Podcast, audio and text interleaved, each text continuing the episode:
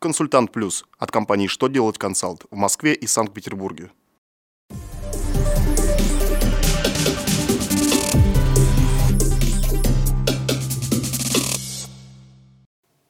Добрый день! Для вас работает служба информации телеканала «Что делать ТВ» в студии Ольга Тихонова. В этом выпуске вы узнаете, какие изменения предложила внести МЧС в регламент представления декларации пожарной безопасности, как Верховный суд предложил примерять стороны, кто должен проходить обязательный медосмотр. Итак, о самом главном по порядку –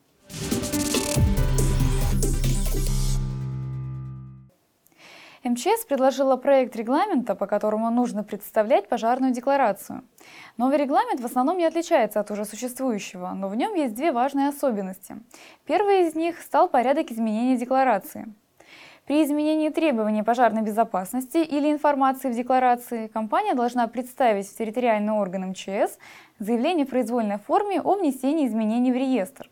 Помимо самого заявления необходимо будет представить копии документов, подтверждающих эти изменения – можно также подготовить новую декларацию с учетом изменений. Вторым важным изменением станет дата представления декларации. За нее, в зависимости от условий, будут считать день, когда зарегистрировали заявление, если декларацию сдают в МЧС, день получения почтового отправления, если декларацию отправили почтой, и дату регистрации в системе электронного документа оборота при подаче документов через портал госуслуг. Эти положения следует учитывать при представлении уточненной декларации, так как на это отводится год с момента, когда изменились сведения.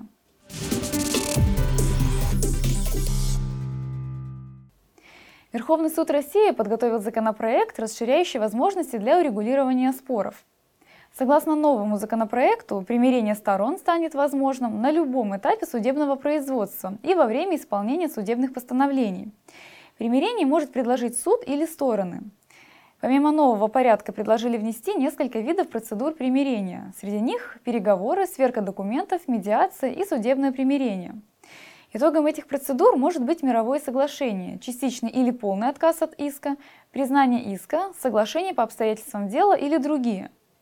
Эти виды урегулирования споров можно будет применять в арбитражном, гражданском и административном судопроизводстве.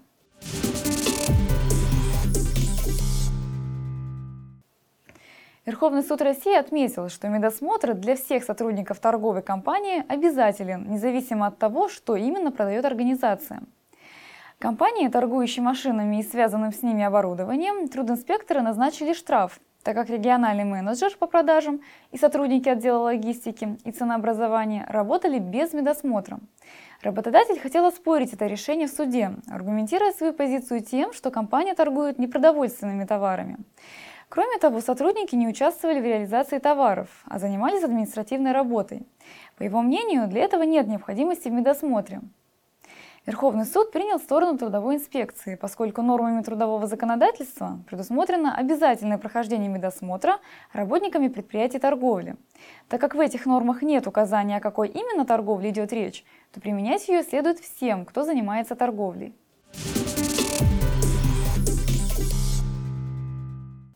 На этом у меня вся информация. Благодарю вас за внимание и до новых встреч!